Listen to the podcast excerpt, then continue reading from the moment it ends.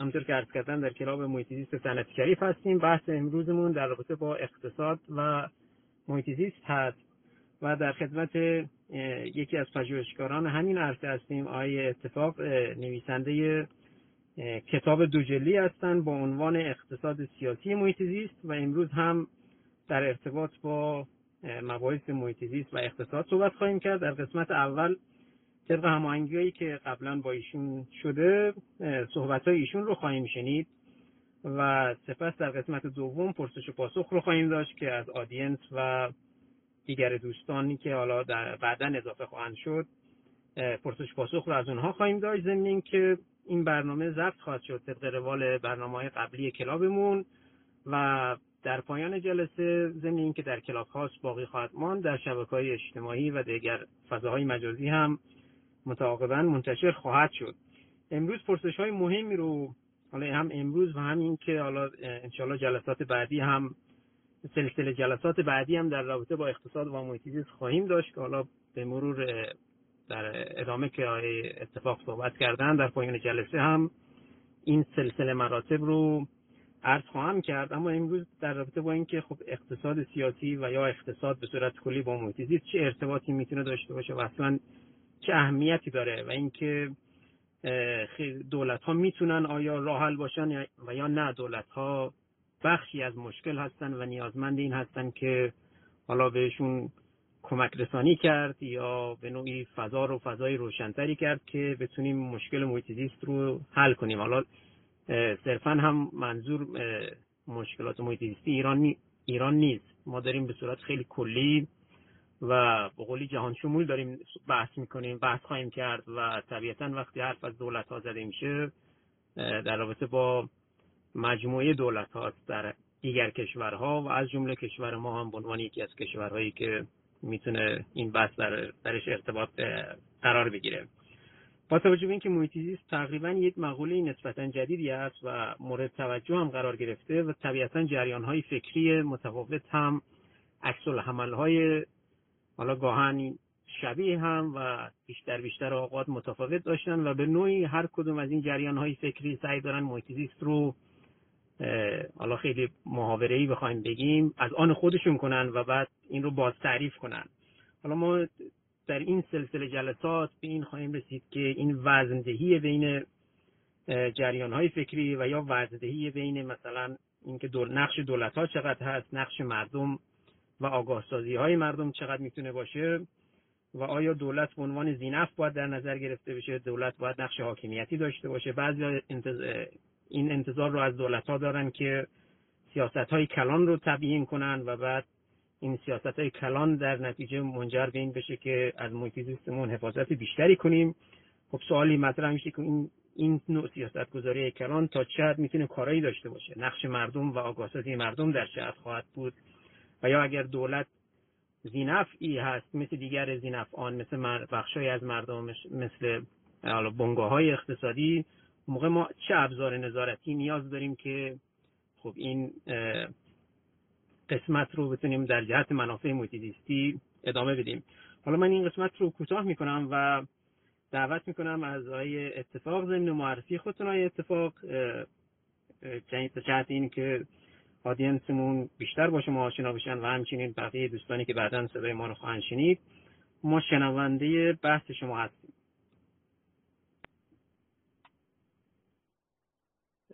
من سلام عرض می کنم خدمت همه اعضای حاضر در این جلسه.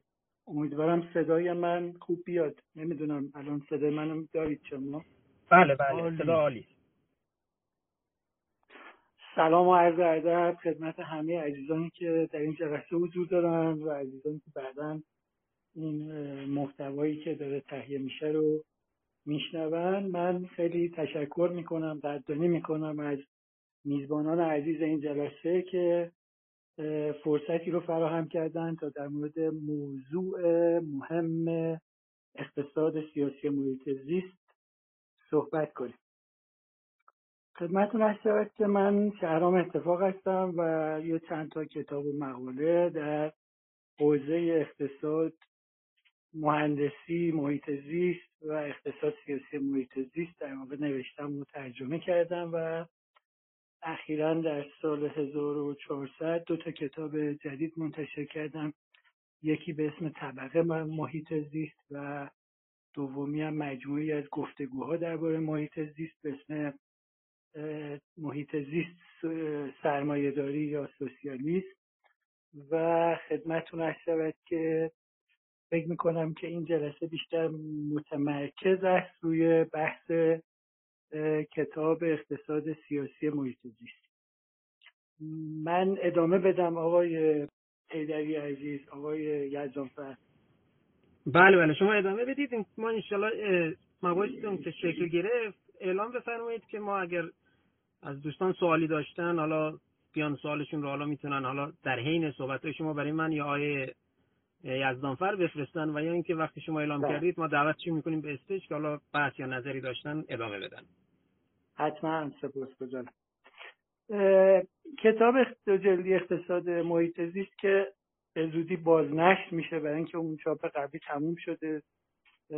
و در واقع دو بار تجدید چاپ شد منتها در واقع تموم شده. و علت همینه که علت اینکه تجدید چاپ نمی‌شود این هستش که من یه فصول و بخشای جدیدی رو بهش افزودم و به زودی در یه ترکیب جدیدتری منتشر میشه. اون چیزی که قبلا منتشر شده کتاب دو جلدیه در جلد اول بحثایی که مطرح هست این هستش که اصلا اقتصاد محیط زیست چیه؟ اقتصاد سیاسی محیط زیست چیه؟ و چه نظریه هایی در عرصه علوم اقتصادی و سیاسی ارتباط پیدا می‌کنن با مفاهیم مربوط به محیط زیست و انرژی؟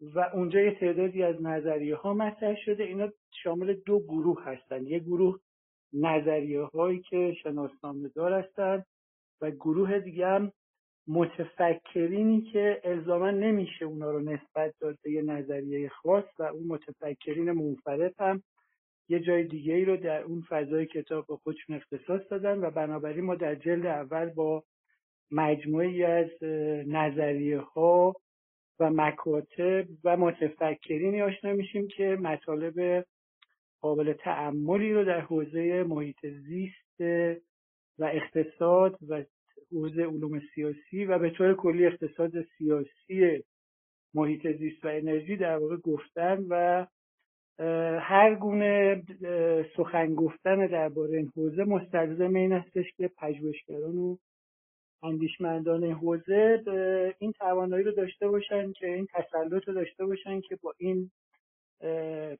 حوزه های اندیشه با این مکاتب و با این نظریه ها و با این متفکران آشنا باشن و برای قضاوت کردن یا فهمیدن یک پدیده واحد بتونن همزمان با, با کمک با در واقع استعانت از چندین نظریه مختلف بتونن در واقع اون پدیده واحد رو بررسی کنن. در واقع در گذشته در گذشته های دور زمانی که حدود مثلا 300 400 سال قبل که تولید به تدریج داشت جای خودش رو باز می‌کرد و اون نظام سنتی تولید اون نظام فئودالی و نیمه صنعتی و پیشوری تبدیل داشت می‌شد به تولید انبوه و جای خودش رو کم کم باز می‌کرد. ما مفهومی به اسم اقتصاد محیط زیست نداشتیم. در واقع مسئله اصلی تولید و مسئله اصلی عرضه خدمات در واقع این بود که مواد اولیه رو دریافت بکنن. اون مواد اولیه رو تغییر شکل بدن و محصولی تولید بشه که این محصول تبدیل میشه به اون چیزی که مصرف کننده نیاز داره و بنابراین دغدغه خاطر اقتصاد در اون حوزه این بود که قیمت تمام شده این مواد اولیه چقدر است دستمزد چقدر و در نهایت سودی که قرار است حاصل بشود برای تولید کننده این سود چقدر؟ یعنی این مجموعه مطالعاتی هستش که اقتصاددانا در این حوزه داشتن. فکر کنم مثلا آثار ارزشمندی در این حوزه وجود داره. های متفاوتی اونجا مطالب مهمی رو در اون دوران در اون ایام مطرح می‌کنن. شخصیت های مثلا مثل آدام اسمیت به عنوان یه متفکری که طرفدار نظام اقتصاد بازاره و در سوی دیگه مثلا تصور بفرمایید که اندیشمند دیگه مثل کارل مارکس که اون هم در واقع در این حوزه مطالبی رو گفته منتها در تضاد و در تعارض با تفکر مبتنی بر اقتصاد بازار. در همه مطالبی که این اندیشمندان گفتن غالبا در واقع مواد اولیه و فرایند تولید و آن چیزی که به عنوان محصول نهایی شناخته میشه مطالعات اقتصادی فقط در مورد قیمت مواد اولیه و دستمزدهایی که باید به نیروی کار پرداخت بشه و قیمت محصول نهایی و چیزهایی از این دست در واقع مطالعه می‌کنه سخن میگه بررسی می‌کنه و در واقع تا یه دوره طولانی تا اوایل قرن بیستم ما اصلا مفهومی به اسم اقتصاد محیط زیست یا اقتصاد انرژی نداشتیم. اوایل قرن بیستم شاید اولین کسی که در این حوزه مطالب ارزشمندی رو توضیح داده مطالعه کرده بیان کرده و نوشته یه پژوهشگری یه اقتصاددانی به اسم آرتور پیگو که اون یه مسئله رو مطرح می‌کنه که مسائلی رو در این حوزه مطرح می‌کنه که اون دوران هم خیلی مورد توجه قرار نمی‌گیره برای اینکه آن چیزی که گفته می‌شد در سطح تئوریک هنوز در عرصه عمل خیلی جدیت پیدا نکرده بود و اهمیت کافی نداشت.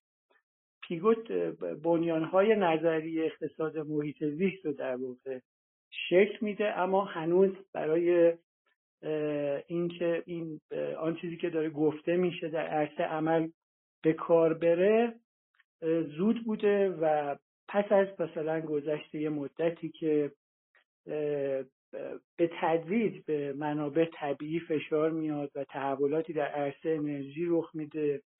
بعد از جنگ جهانی دوم و بعد از اون رشد اقتصادی شگفتآوری که در اروپا و آمریکا در واقع در بعد از جنگ جهانی دوم شاهدش بودیم در اونجا مسئله حاد میشه. یعنی با مسئله مهم کمبود مواد اولیه کمبود انرژی از یک سو و افزایش پسماندهای تولید و پسماندهای ناشی از مصرف کلا از سوی دیگه مواجه میشه اینجا جاییه که به تدریج مسئله اقتصاد محیط زیست و اقتصاد انرژی جدی میشه. جاییه که در واقع اندیشمندان این حوزه متوجه میشن که مواد اولیه روی سیار زمین یه چیز نامحدودی نیست یه عنصر نامحدودی نیست و سوی دیگه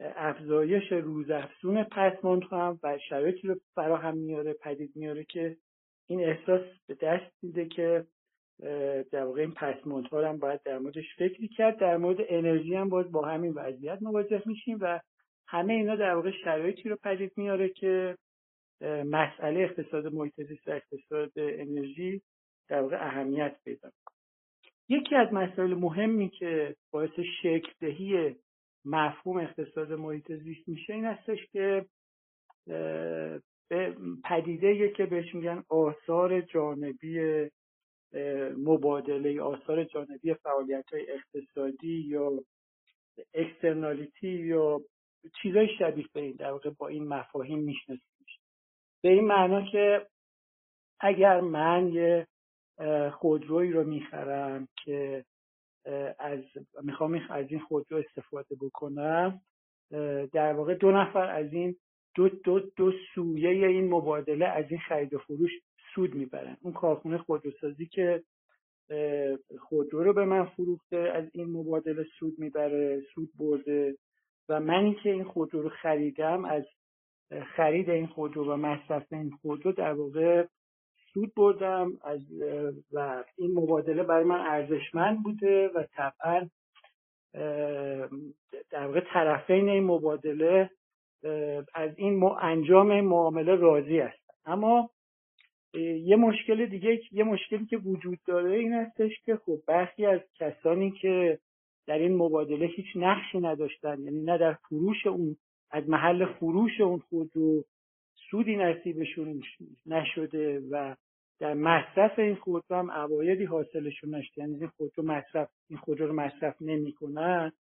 می‌تونن متضرر این معامله باشن که انجام شده. و این ضرر می‌تونه دود مثلا خودرو باشه می‌تونه صدای بوغ این خودرو باشه می‌تونه استهلاک این خودرو باشه که جاده های مثلا شهر رو مستحلک می‌کنه. بنابراین آثار خارجی مبادله موضوعیه که در واقع باعث میشه که مفاهیم اقتصاد محیط زیست از یه جایی به بعد جدیت زیادی پیدا کنه. در گذشته این آثار خارجی مبادله اهمیت نداشته بهش کم توجهی می شده زیاد اهمیت زیادی برای در واقع کسانی که داشتن توی جامعه زندگی می‌کردن نداشته اما از یه جایی به بعد با افزایش حجم محصولاتی که داشته تولید می‌شده این آثار خارجی مبادله اهمیت پیدا می‌کنه. برای اینکه وقتی من یه بطری آب رو مصرف می‌کنم و زباله این بطری آب رو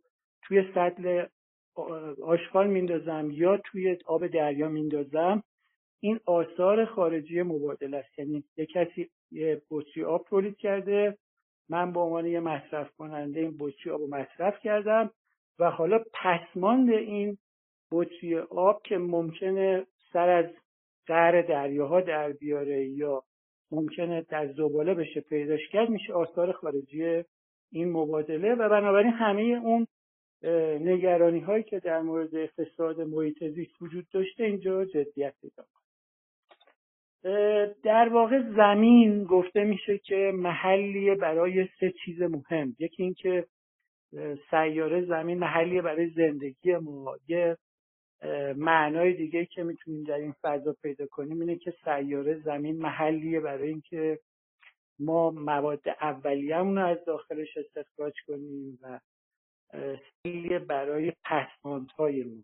در گذشته این چیز یعنی محلی برای زندگی محل منبعی برای مواد اولیه و محلی برای پسماندهای ما هیچ مشکلی نداشته. برای اینکه سیاره زمین ظرفیت رو در خودش داشته که این رو در خودش جا بده اما با گذشت زمان و افزایش سطح تولید در جهان این سه منبع نیازمندی هاشون بیش از ظرفیت سیاره زمین شده و بنابراین ما به همین دلیل ناگزیریم که مسائل در واقع اقتصادی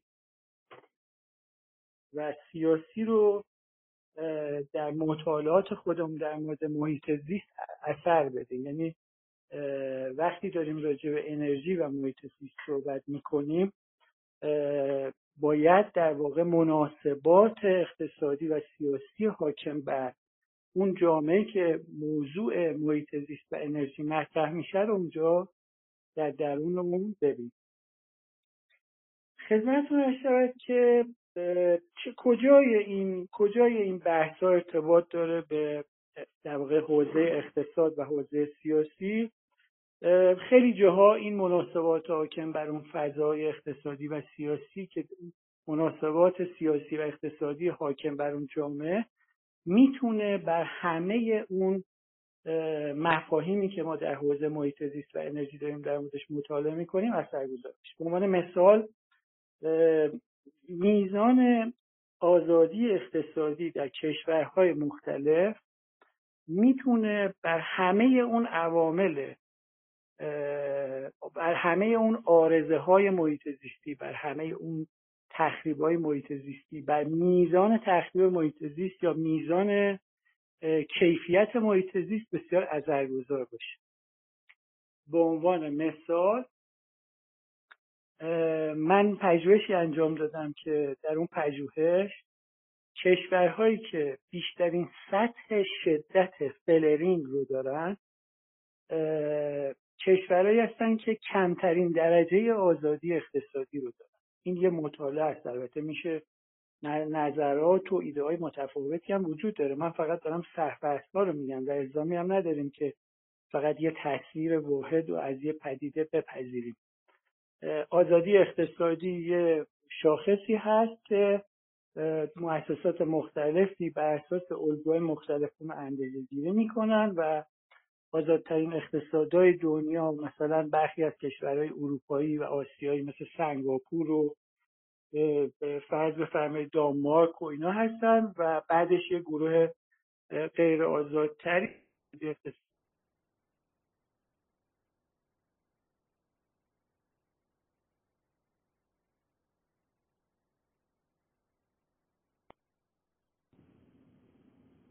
و اتفاق فکر کنم صداتون رفت. حالا نمی‌دونم دیگر دوستان صدای شما رو دارن یا ندارن.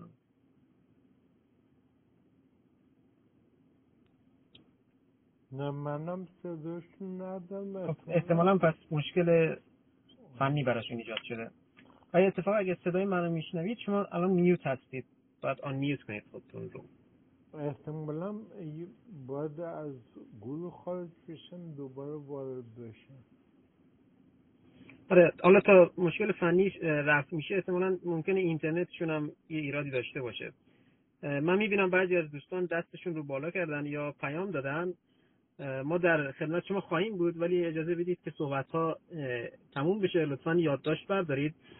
اگر سوالی دارید یا در ذهنتون به خاطر بسپارید که در انتهای جلسه ما در خدمتتون خواهیم بود و سوالات شما رو خواهیم خوان یا شنونده خواهیم بود. آیا اتفاق صدای من رو دارید؟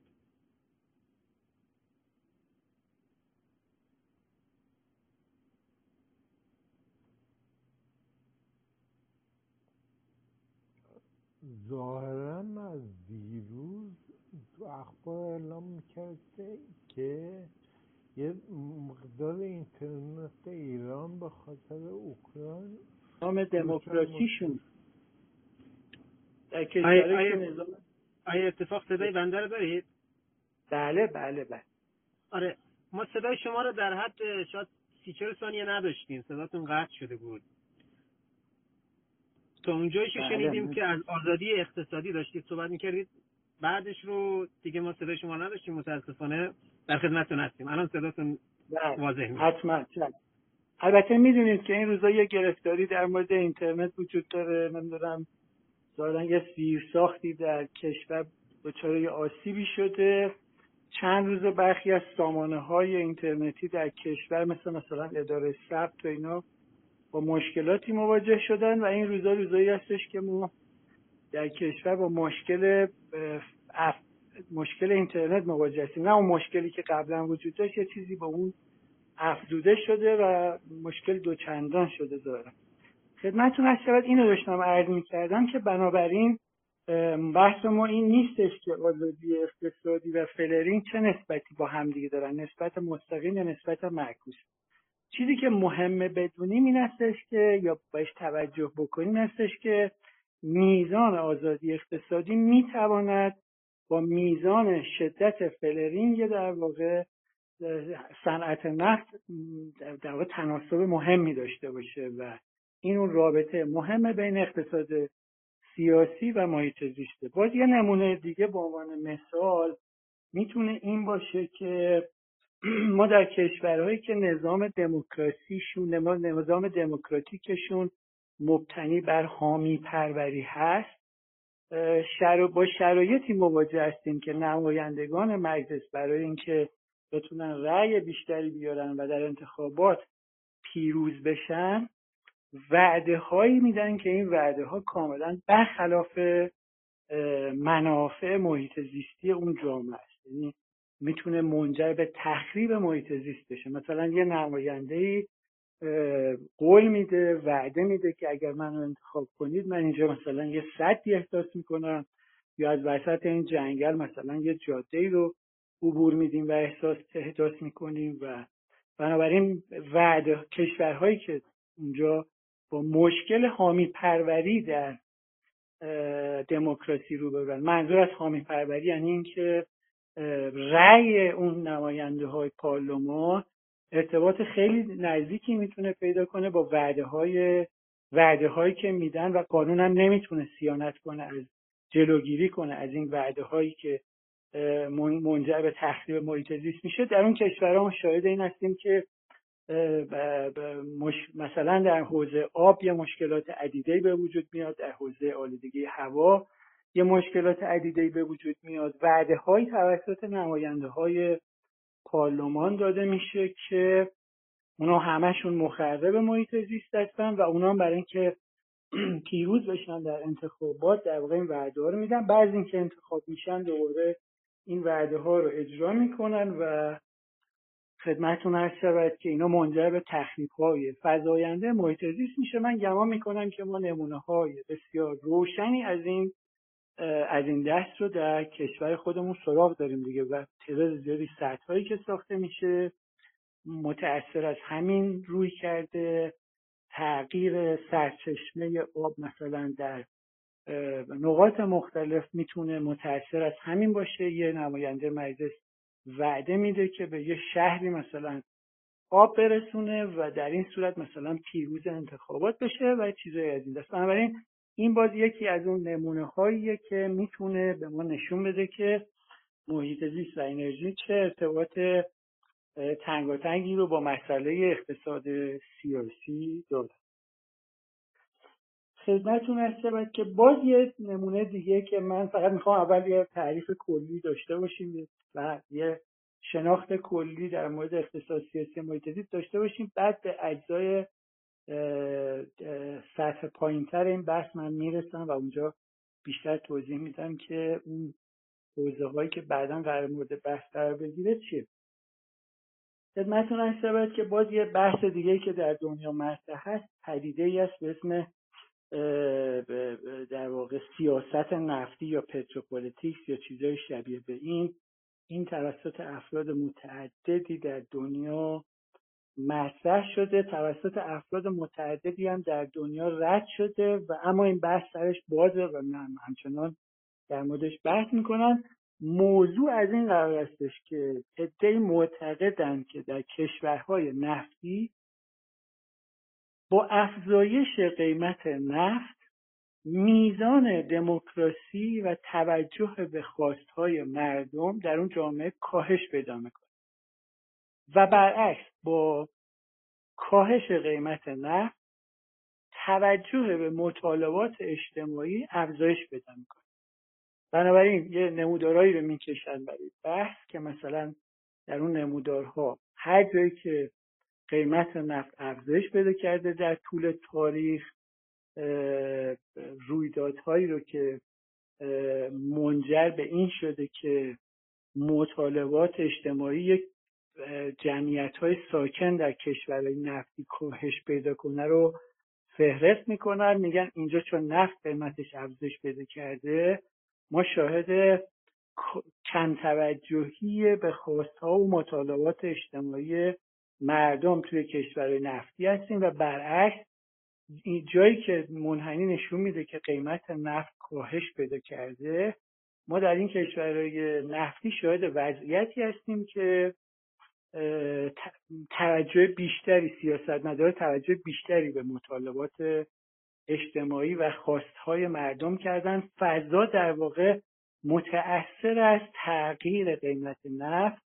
غیر دموکراتیک تر یا دموکراتیک تر شده بنابراین این هم باز یه ادعایی که میشه اینو در حوزه اقتصاد سیاسی محیط زیست بررسی کرد. یعنی یکی از اون نظریه هایی که در اون فضا مطرحه. بنابراین همه عرض من این هستش که ما در گذشته تصویری که تصویر سنتی که از محیط زیست و انرژی داشتیم این بود که اصلا اینا رو به عنوان عوامل مهمی در عرصه اقتصاد و در عرصه سیاست تلقی نمی کردیم جوامع بشری در واقع این موضوع اهمیت زیادی قائل نبودن. اما به مرور با توجه به اینکه هم محیط زیست اهمیت پیدا کرد یعنی مواد اولیه و پسماندها اهمیت زیادی پیدا کردن هم انرژی در واقع اهمیت زیادی پیدا کرد بنابراین محیط زیست و انرژی هم تبدیل به پدیده هایی شدن که پیوند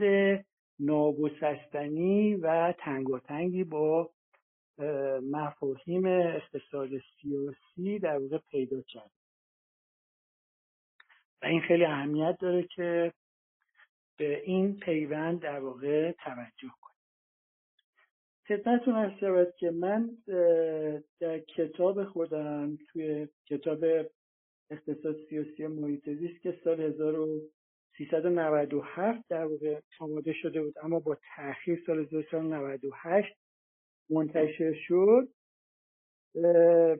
در فصل اول در واقع به بررسی تحول در اندیشه سیاسی در طول تاریخ پرداختم چون این بررسی اهمیت داره. از این رو به اهمیت داره که ما وقتی داریم تو حوزه سیاست صحبت می‌کنیم و در این حوزه سخن میگیم باید به توازن قوا بین عوامل سیاسی و نقشی که عوامل سیاسی دارن توجه کنیم و اینجا باید یه تصویر تاریخی از بعد پیدایش این مفاهیم در واقع داشته باشیم. من کوشیدم که در اون فصل اول کتاب یه توجهی راجع به موضوع داشته باشیم. در فصل دوم کتاب جلد اول راجع به پیدایش اقتصاد محیط زیست مطالبی مطرح شده. در فصل سوم سوسیالیسم واقعا تجربه شده در قرن بیستم و محیط زیست مورد توجه قرار گرفته. در فصل چهارم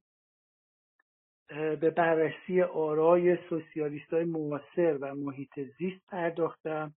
سوسیالیست های معاصری که دیگه اون اندیشه های سنتی سوسیالیست مارکسیسم ارتودکس رو دیگه قبول ندارن و نگاه متفاوتی به موضوع دارن. و در فصل خدمتون از شود که پنجم اقتصاد جریان اصلی و محیط زیست مورد توجه قرار گرفته. اقتصاد جریان اصلی یا مینستریمون تفکری هستش که در واقع امروز در دنیای امروز حاکمه و به عنوان اون چیزی شناخته میشه که در دانشگاه دنیا به عنوان اقتصاد آموزش داده میشه. فصل ششم نظریه انتخاب عمومی و محیط زیست اون تئوری پابلیک چویس و بحثای مربوط به محیط زیست تو فصل ششم جلد اول مطرح شده. فصل هفتم رفت سراغ در واقع اندیشه های شخصیت های مثل محبوب الحق آمارتیا سن و آلات رفتم در فصل هشتم سراغ نهادگرایان نهادگرایی جدید رفتم. اینا هم یه شاخه مهمی از اقتصاد سیاسی جدید هستن و بحث بسیار مهمی در حوزه محیط زیست دارن از جمله اینکه یه شخصیت برجسته در این مکتب مثل خانم الینور اوستروم کسیه که به خاطر دعاوی خودش در مورد نهادها و مالکیت اشتراکی منابع جایزه نوبل رو دریافت کرده و اولین شخصیت زنیه که در حوزه اقتصاد جایزه نوبل رو به خودش اختصاص داده. در فصل نهم جلد اول مکتب اتریش و محیط زیست مطرح شده. اینجا هم باز با شخصیت های برجسته مثل فردریش هایک و نظریات اون و بقیه اتریشیا در واقع مواجه هستیم. فصل دهم بحث مهمی هستش که در مورد ناسیونالیست و محیط زیست مطرحه.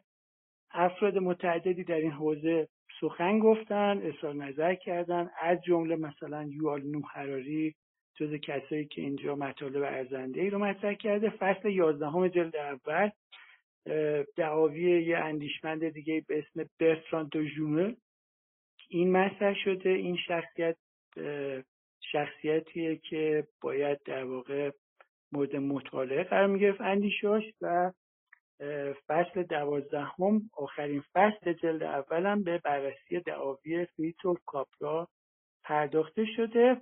ما در جلد دوم دیگه رفتیم من در چیزی که مطرح کردم اینه که رفتم سراغ نقد این نظریه با هم دیگه. یعنی ما در فصل جلد اول نظریه ها و مکاتب مهم اقتصاد سیاسی محیط زیست رو بررسی کردم و در فصل دوم چیزی که مورد و در جلد دوم چیزی که مورد توجه قرار گرفته اینه که خود این نظریه ها نسبت به همدیگه نقد دارن و دعاوی همدیگه رو مردود می‌کنن یا نقد می‌کنن دعاوی همدیگه به عنوان یه مثال می‌خوام اینو مطرح کنم که پیش از اینکه باز وارد سطح پایین تر این بحث بشیم به عنوان مثال می‌خوام ارز کنم که مثلا مارکسیست یا چپ ها معتقدند که عناصری که در نظام اقتصاد بازار یا اصطلاحا مسامحتا نظام سرمایهداری هست چون نظام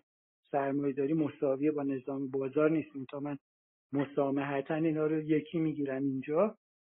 اون مناسبات حاکم بر نظام اقتصادی بازار یا سرمایهداریه که منجر به تخریب محیط زیست می شود جایی که افراد در حال پیگیری سود و منفعت شخصی خودشون هستند و مالکیت خصوصی حاکم است به این دلیله که محیط زیست تخریب میشه. متقابلا طرفداران اقتصاد بازار معتقدن که کاملا برعکسه و هر جایی که در واقع نفع شخصی افراد اهداف شخصی افراد پیگیری نشود و مالکیت خصوصی وجود نداشته باشد. ما شاهد های گسترده محیط زیست هستیم.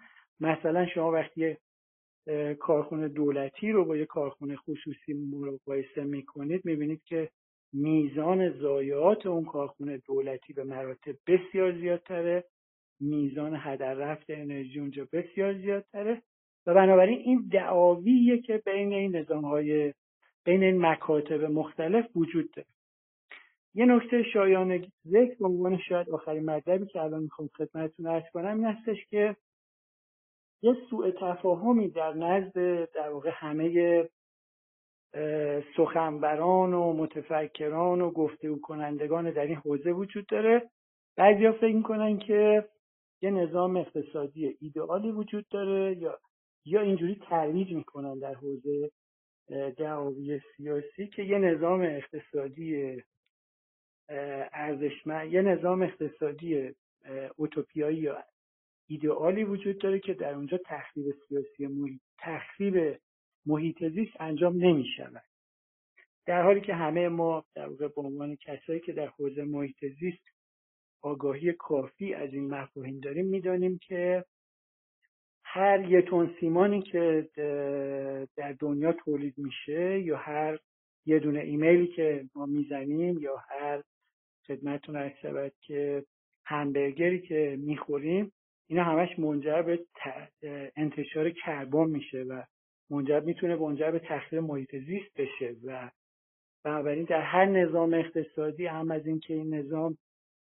آزادی اقتصادی زیاد باشه یا یه نظام اقتصادی با آزادی, با آزادی کم باشه یا اصلا یه نظام سوسیالیستی باشه ما با تخریب محیط زیست مواجه هستیم. این همبرگر چه در کوبا در واقع تولید بشه و مصرف بشه این یه تون سیمان چه در کوبا تولید بشه و مصرف بشه و چه در مثلا ایالات متحده یا هر کشوری مبتنی بر اقتصاد بازار آزاد اونجاها در همه اینا ما با انتشار کربن و تخریب محیط زیست مواجه هستیم. بنابراین اون چیزی که می‌تونه موضوع بحث ما باشه یا موضوع مناقشه باشه بین طرفین این مکاتب این هستش که کدام نظام اقتصادی از این ظرفیت برخورداره که تخریب کمتری داشته باشه و در آینده بتونه از تخریب های آتی جلوگیری کنه. بنابراین این ادعا که یه نظام اقتصادی وجود داره که ایدئاله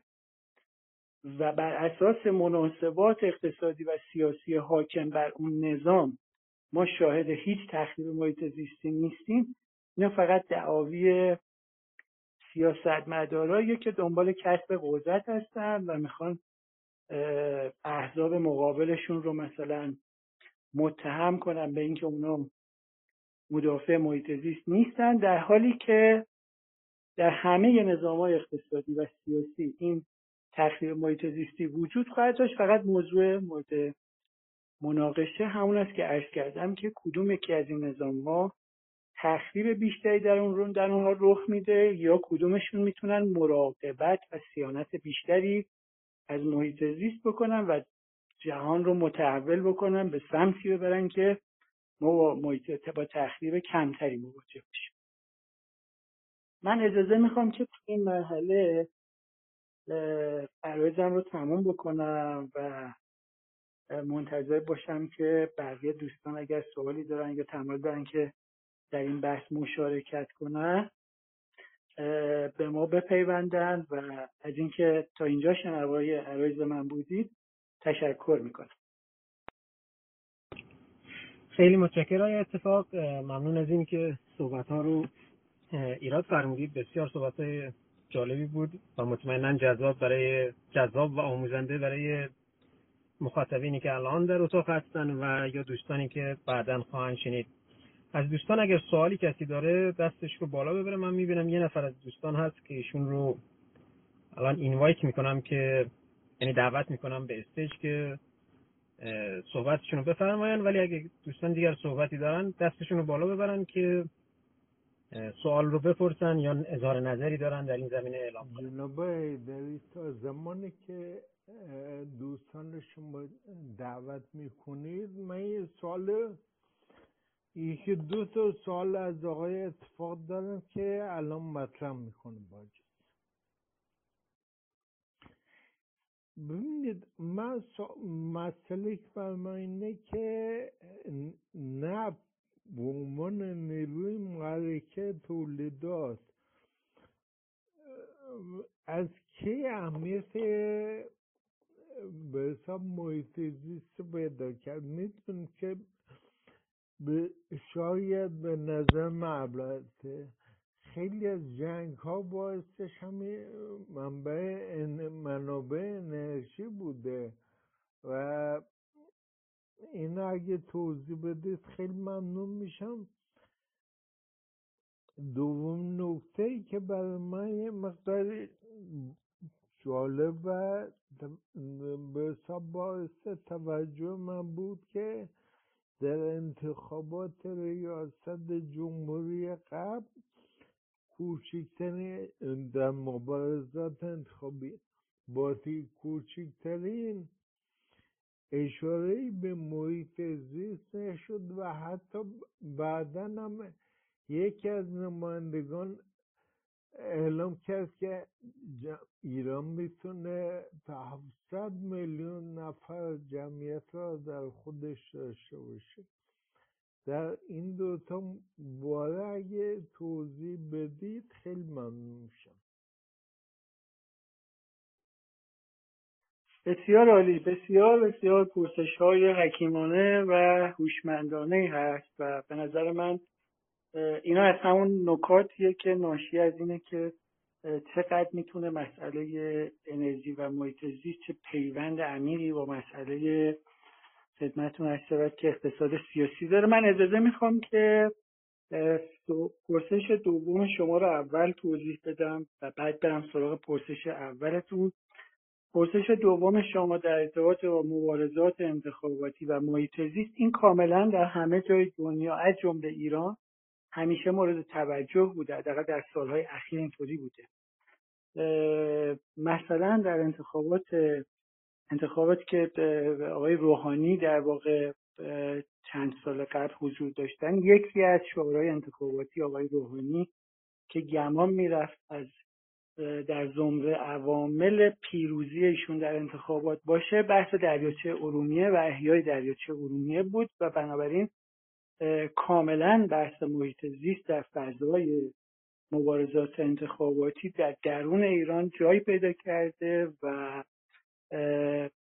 به حال شخصیت های مختلفی که تو این حوزه حضور پیدا می‌کنن اینو به عنوان شعار انتخاباتیشون مطرح می‌کنن. از سوی دیگه افرادی هستند که راجب محیط زیست بحثی نمی‌کنن بلکه راجب تأمین امکاناتی بحث می‌کنن. مثل مثلا تأمین آب برای یه منطقه مثلا تأمین آب برای اصفهان قم سمنان و جاهای دیگه یزد و غیره. و در اون حوزه مثلا دعاوی مطرح می‌کنن بدون در نظر گرفتن وجوه محیط زیستی این ماجرا. بنابراین من در داده هایی که من دریافت می‌کنم این هستش که این موضوع از هر دو سوی هم از این سمت که در مبارزات انتخاباتی خود محیط زیست مطرح میشه این موضوع های زمیته هم از این از این سو که برخی از در واقع کاندیداهای پارلمان دعاوی رو مطرح می‌کنن که نشانگر اینه که کمترین توجهی به محیط زیست ندارن. این هم در واقع خارج اهمیته. یه مثال دیگه که قابل تعمله مثلا در ایالات متحده ترامپ و اوباما در واقع دو تا شخصیتی بودن که کاملا بحثای محیط زیستی در بحثاشون مطرح بود. همینطور خانم جو یورگنسن به عنوان سومین کاندیدای انتخابات ریاست جمهوری در ایالات متحده در 2020 می‌دونید که مبارزه انتخاباتی 2020 بین ترامپ و جو بایدن و خانم جو یورگنسن بود. یورگنسن در واقع کاندیدای سوم 2020 بود و خانم جو یورگنسن در واقع کسی بود که رهبر حزب لیبرتاریان بود و لیبرتاریان ها اصلا همیشه مسائل محیط زیستی رو بهش کم توجه می‌کردن یا در لیست برنامهشون نمی گنجوندن اما 2020 در کمال شگفتی این حزب هم مثلا مسائل محیط زیستی رو مطرح کرده بود. در انتخابات گذشته جایی که ترامپ مثلا می‌خواست انتخاب بشه کم توجهی اون به مسائل محیط زیستی باعث شد که یه حجم قابل ملاحظه رأی از سوی مخالفان محیط زیستی بیاره در حالی که قبل از ترامپ مثلا جایی که اوباما می‌خواست انتخاب بشه کاملا بحثای محیط زیستی در برنامهش بود. همینطور نکته جالب اینه که بدونیم که وقتی در واقع ترامپ انتخاب شد یکی از کارهایی که خیلی سریع بلافاصله انجام داد این بود که تعرفه گمرکی پنل های انرژی خورشیدی رو در واقع مثلا افزایش داد و واردات چین و یه تغییراتی اونجا می‌خواست اعمال کنه. می‌خوام بگم اینا تو فضای مبارزات انتخاباتی هم توی ایالات متحده مطرحه هم توی ایران مطرحه و من به عنوان شاخصترین رویداد محیط زیستی در انتخابات ایران می‌تونم دریاچه ارومیه رو مثال بزنم. اما پرسش اول شما در مورد رابطه جنگ و انرژی یه پرسش خیلی مهمیه که پشت سرش هم یه سوء تفاهمیه که بیشتر برخی در واقع به این سوء تفاهم دامن زدن که برخی از جنگ های دنیا متأثر از جنگ بر سر انرژی. این سوء تفاهم ناشی از اینه که اینجوری انگاشته میشه که همه بازیگران بازار منافع یکسان و مشترکی دارن و این طرز تلقی این نگاه به مناسبات حاکم بر نظام بازار ریشه در اندیشه های مارکسیستی و چپ داره. برای اینکه اندیشه های مارکسیستی و بازار این سوء تفاهم رو همواره داشتن که همه بازیگران نظام سرمایهداری منافع یکسان و مشترکی دارن. در حالی که اصلا اینطوری نیست. یعنی اگه شما قیمت انرژی در مثلا دنیا افزایش پیدا بکنه این افزایش قیمت انرژی برای خودش توی دنیا منتفعان زیادی داره. یعنی یه عده هستن که از افزایش قیمت انرژی سود می‌برن. اگه قیمت نفت توی دنیا افزایش پیدا کنه یه دستن از افزایش قیمت نفت سود می‌برن. اگه قیمت زغال سنگ افزایش پیدا کنه یه دستن اونجا منتفع میشن.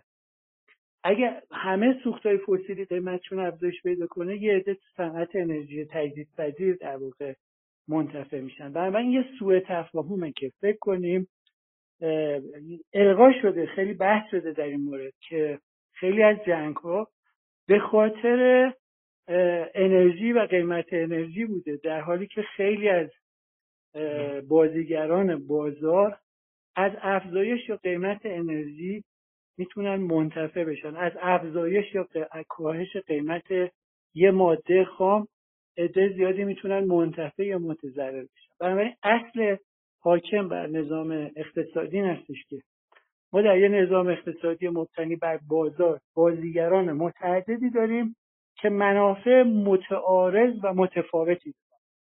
و هیچ وقت نمیشه همه اینا رو گرد هم آورد و بگیم که اینا همه گرد هم بیان و متفق القول بشن که باید بریم بجنگیم برای اینکه مثلا قیمت انرژی کاهش پیدا کنی افزایش پیدا کنی. این یه نکته. نکته دوم این که گزارش های بسیار زیادی در این حوزه منتشر شده که نشون میده میزان آسیب بازیگران اقتصادی از جنگ به مراتب خیلی بیشتر است. سودیه که بر فرض می‌تونه تغییر یا کاهش قیمت انرژی بذاره. اولا خود جنگ همیشه باعث افزایش قیمت انرژی شده. یعنی برخلاف اون تصویر سنتی که القا می شود که جنگ می شود برای اینکه اون کشورهایی که متخاصم هستن بتونن بر منابع انرژی کنترل داشته باشن که بعدا قیمت اونا رو کاهش بدن اصلا اینطوری هیچ وقت رخ نداده. یعنی خود اون جنگا باعث افزایش قیمت انرژی شده.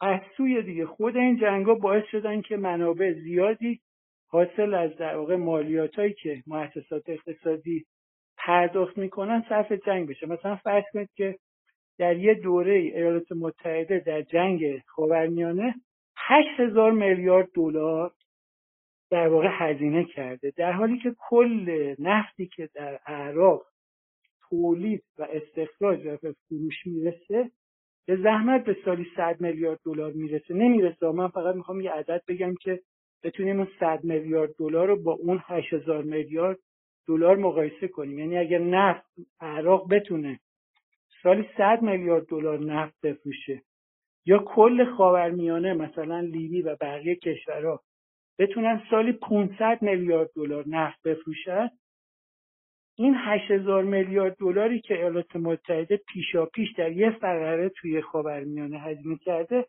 اصلا نمی‌تونه با اون حجم از تولیدات نفتی اونا جبران بشه به شرط اینکه اونا همه این پول حاصل از نفتم بریزن به حساب خزانه دایری ایالات متحده.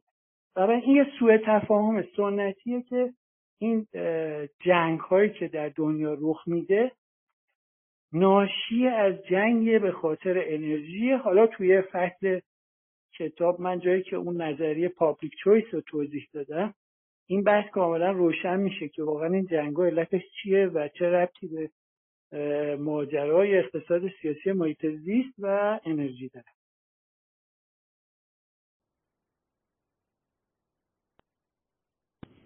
ممنون های اتفاق. از دوستان دیگر اگر سوالی ندارن می‌تونیم ادامه بحث شما داشته باشیم. ضمن اینکه دو نفر از دوستان به من پیام دادن و یادآوری کردن که از سه نفری که در استیج هستیم فقط آقای اتفاق خودشون رو معرفی کردن و دو نفر دیگه از جمله خود من معرفی نشدیم. من این رو به صورت خیلی سریع انجام میدم که خلالی در بحث ایجاد نشه. آقای از فر که از دوستان ما هستن در دانشگاه صنعت شریف فارغ التحصیلان دانشکده مکانیک دانشگاه صنعت شریف هستن یا آریا مهر سابق.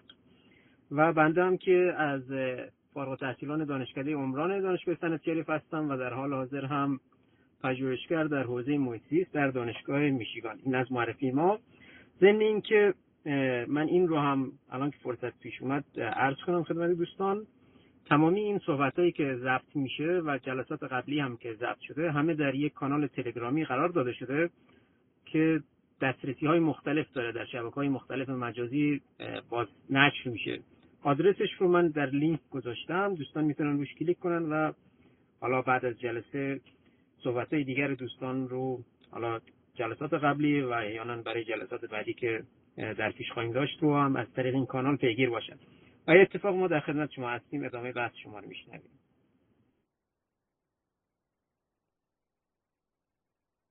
خیلی ممنون. تشکر. خدمتتون هست که یکی از مطالبی که پای اهمیت یکی از حوزه‌ای که اهمیت زیادی تو بررسی های این یه پیام به من میده که مثل اینکه صدای من ضعیفه. ما شما صدای منو داری؟ بله بله. صدای شما رو ما واضح داریم. هر جا که ضعیف شد من با اجازه شما وارد بحث میشم و یادآوری می‌کنم. حتما. لطفا حتما خدمتتون هست شود که خب من می‌خوام به یکی از فصول مهم کتاب به عنوان به عنوان یه نمونه اشاره کنم. بحث نظری انتخاب عمومی یا پابلیک چویس که ماجرا چه قراره؟ شاید برای اولین جلسه که داریم این بدتر این موضوع اهمیت داشته باشه. تقریبا از بعد از جنگ جهانی دوم که دولت ها توی دنیای شرایطشون تغییر کرد به خصوص توی اروپا و یه ذره وضعیت باثباتتری به وجود اومد و بعد دولت ها شروع کردن به مداخله در یه اموری و یه کارایی رو شروع کردن انجام بدن که اون وضعیت قبلی رو تغییر بدن. به تدریج از 1960 بعد مفاهیم جدیدی مطرح شد که ما بهش میگیم اقتصاد سیاسی جدید. در گذشته تصویری که از نظام اقتصادی وجود داشت مثلا توی قرن 17 و 18 و 16 و اینا یه نظام اقتصادی وجود داشت که بهش گفتن مرکانتالیستی یعنی دولت ها همه کاره بودن مداخله می‌کردن توی اقتصاد و اینا. بعدا آدام اسمیت و شخصیت های مثل اونا اصطلاح اقتصاد سیاسی رو در مقابله با اون اقتصاد مرکانتالیستی مطرح کردن. چون اون مرکانتالیست در واقع سیاست اقتصادی بود. یعنی سیاستگزارها برای اقتصاد نسخه میپیچیدن. امتیاز مثلا واردات شکر رو به یه عده می‌دادن. امتیاز صادرات فلفل رو به یه عده می‌دادن و بنابراین سیاست سیاستمدارا در حوزه اقتصاد تصدیگری و بنگاهداری می‌کردن و بنابراین اون چیزی که باعث شد که اون شرایط باعث شد که تغییر اون شرایط باعث شد که اقتصاددانایی مثل آدم اسمیت کوشیدن با طرح مفاهیمی مثل اقتصاد سیاسی اون نگاه مرکانتالیستی سیاست اقتصادی رو تغییر بدن. اما در اون تفکر مبتنی بر اقتصاد سیاسی در دوره آدام اسمیت در قرن هجدهم بازیگران سیاسی عوامل سیاسی به عنوان عوامل خونسا در نظر گرفته می شدن یعنی تصویر سنتی از دولت و سیاستمدارا این بود که اینا عواملی عناصری هستند عواملی هستند که در واقع در خدمت اقتصادن و به محض الان این تصور سنتی هنوز تو جامعه ما هم به شکلی هست.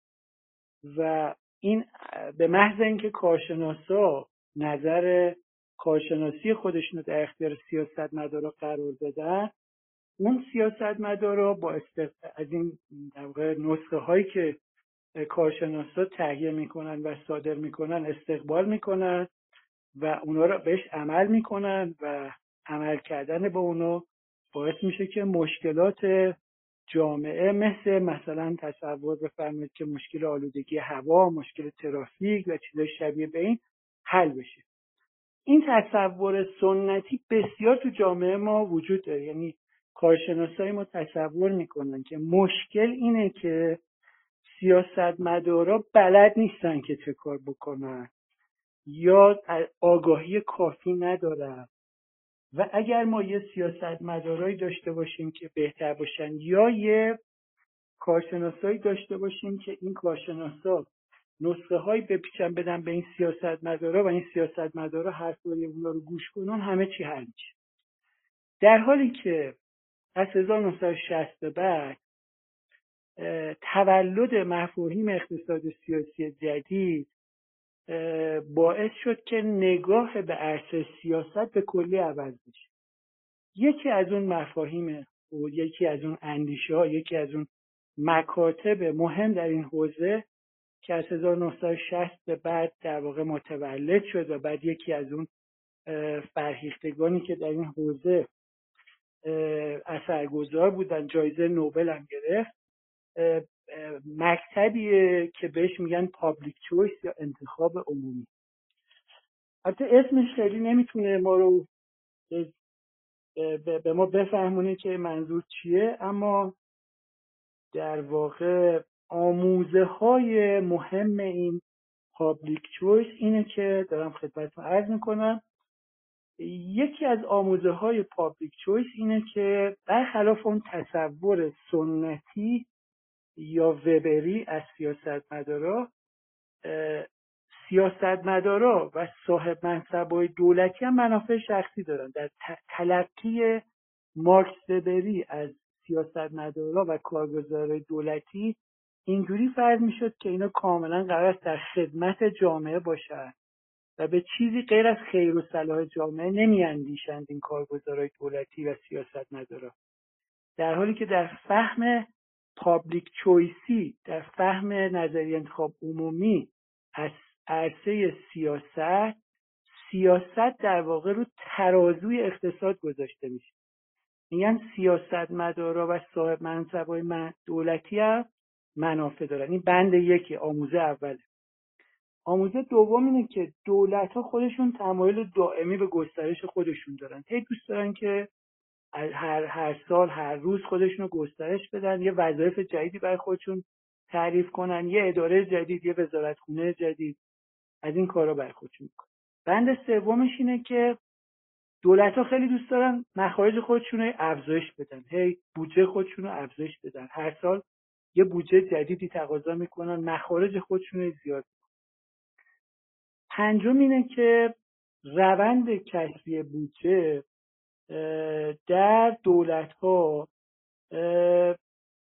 خدمتتون شود که روند کسری بودجه دولت ها ناشی تبدیل به یه پدیده عادی شده. یعنی الان شما تا حالا توی مثلا این چند دهه اخیر کشور مختلف نشنیدید یه کسی بگه که من یه بودجه مصوب داشتم مثلا باید در سال 2000 مثلا پنج هزار دلار مثلا دو درآمد دولت بودجه دولت بوده. من 900 دلار خرج کردم.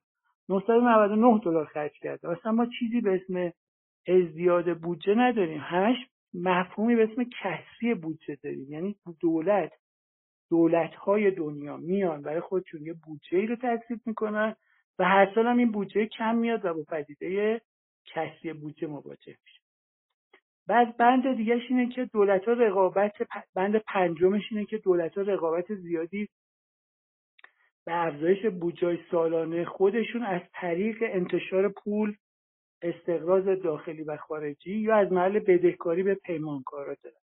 یا از خارجی ها قرض می‌گیرن و بعد میزن پرداختش رو به گردن دولت های بعدی. یا پول منتشر می‌کنن اسکناس بدون پشتوانه منتشر می‌کنن. و یا پیمانکاران پیمانکارا رو به خدمت می‌گیرن پول اینا رو نمیدن میندازن به عهده دولت بعدی. مثلا شما پیمانکارایی رو سراغ دارید که از دولت قبلی طلب دارن. بند ششمش اینه که دولت ها علاقه زیادی به افزایش مالیات ها دارن. اینکه می‌خوان منابعشون رو افزایش بدن. دولت ها گرایش بارزی به توسعه روزافزون دیوان سالاری دارند بند هشتم اینه که یکی از شیوه های رایج برای افزایش بودجه ادعای وجود خطر امنیتی و درخواست بودجه نظامی. بند نهمش اینه که به راه افتادن جنگ یا استمرار حضور در وضعیت فوقالعاده منجر به افزایش قدرت دولت ها و ازدیاد بودجهشون میشه.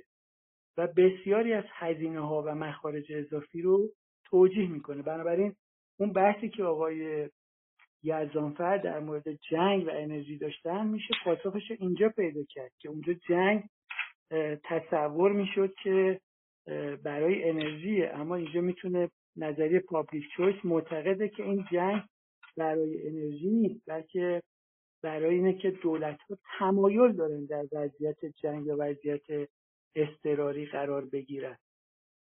بند دهم این استش که همپیمان شدن سیاستمدارا با گروه های دارای منافع خاص برای خرید و فروش رأی و پیروزی در انتخابات همیشه امری محتمله.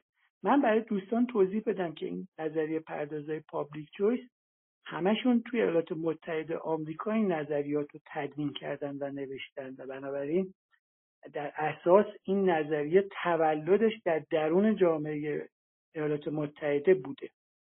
بند یازدهمش اینه که هر انتخاباتی هزینه هایی رو در پی داره و این هزینه ها باید از یه جایی تأمین بشه. محتمله که سیاست مدارا بعد از پیروزی در انتخابات برای تصویب قوانینی که به نفع اسپانسرهای مالی خودشون باشه یعنی به هزینه های انتخاباتی باید از یه جای تعمین دیگه در انتخابات شرکت می‌کنن و پیرو اون شرکت در انتخابات هزینه های زیادی رو دارن و همه اینا اسپانسرهای مالی دارن. اسپانسرهای مالی میان هزینه های انتخابات رو تامین می‌کنن اما اونا بدون قصد این کارو نمی‌کنن بدون قرض این کارو نمی‌کنن.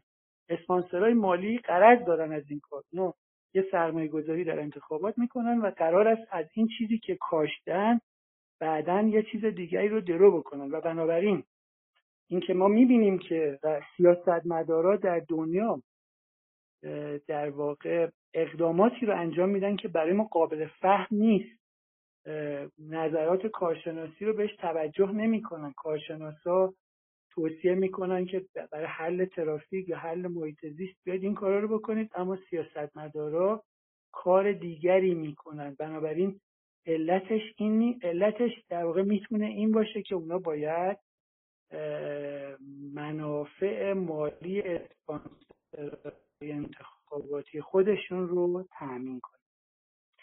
بند دوازدهمش اینه که برخلاف باز اون تصور عمومی اولویت سیاستمدارا در تخصیص بودجه به دو تا پروژه مثلا پروژه A و پروژه B. اون پروژه ای نیستش که بیشترین منفعت رو برای جامعه داره. تصور سنتی ما تا پیش از تولد نظریه پابلیک چویس این بوده که سیاستمدارا بین در واقع دو تا پروژه A و B اون پروژه ای رو انتخاب می‌کردن که بیشترین من منفعت عمومی رو حد اکثر کنه. در در جهت بهبود و افزایش و بهینه‌سازی منفعت عمومی در واقع اون پروژه ها رو انتخاب می‌کنن.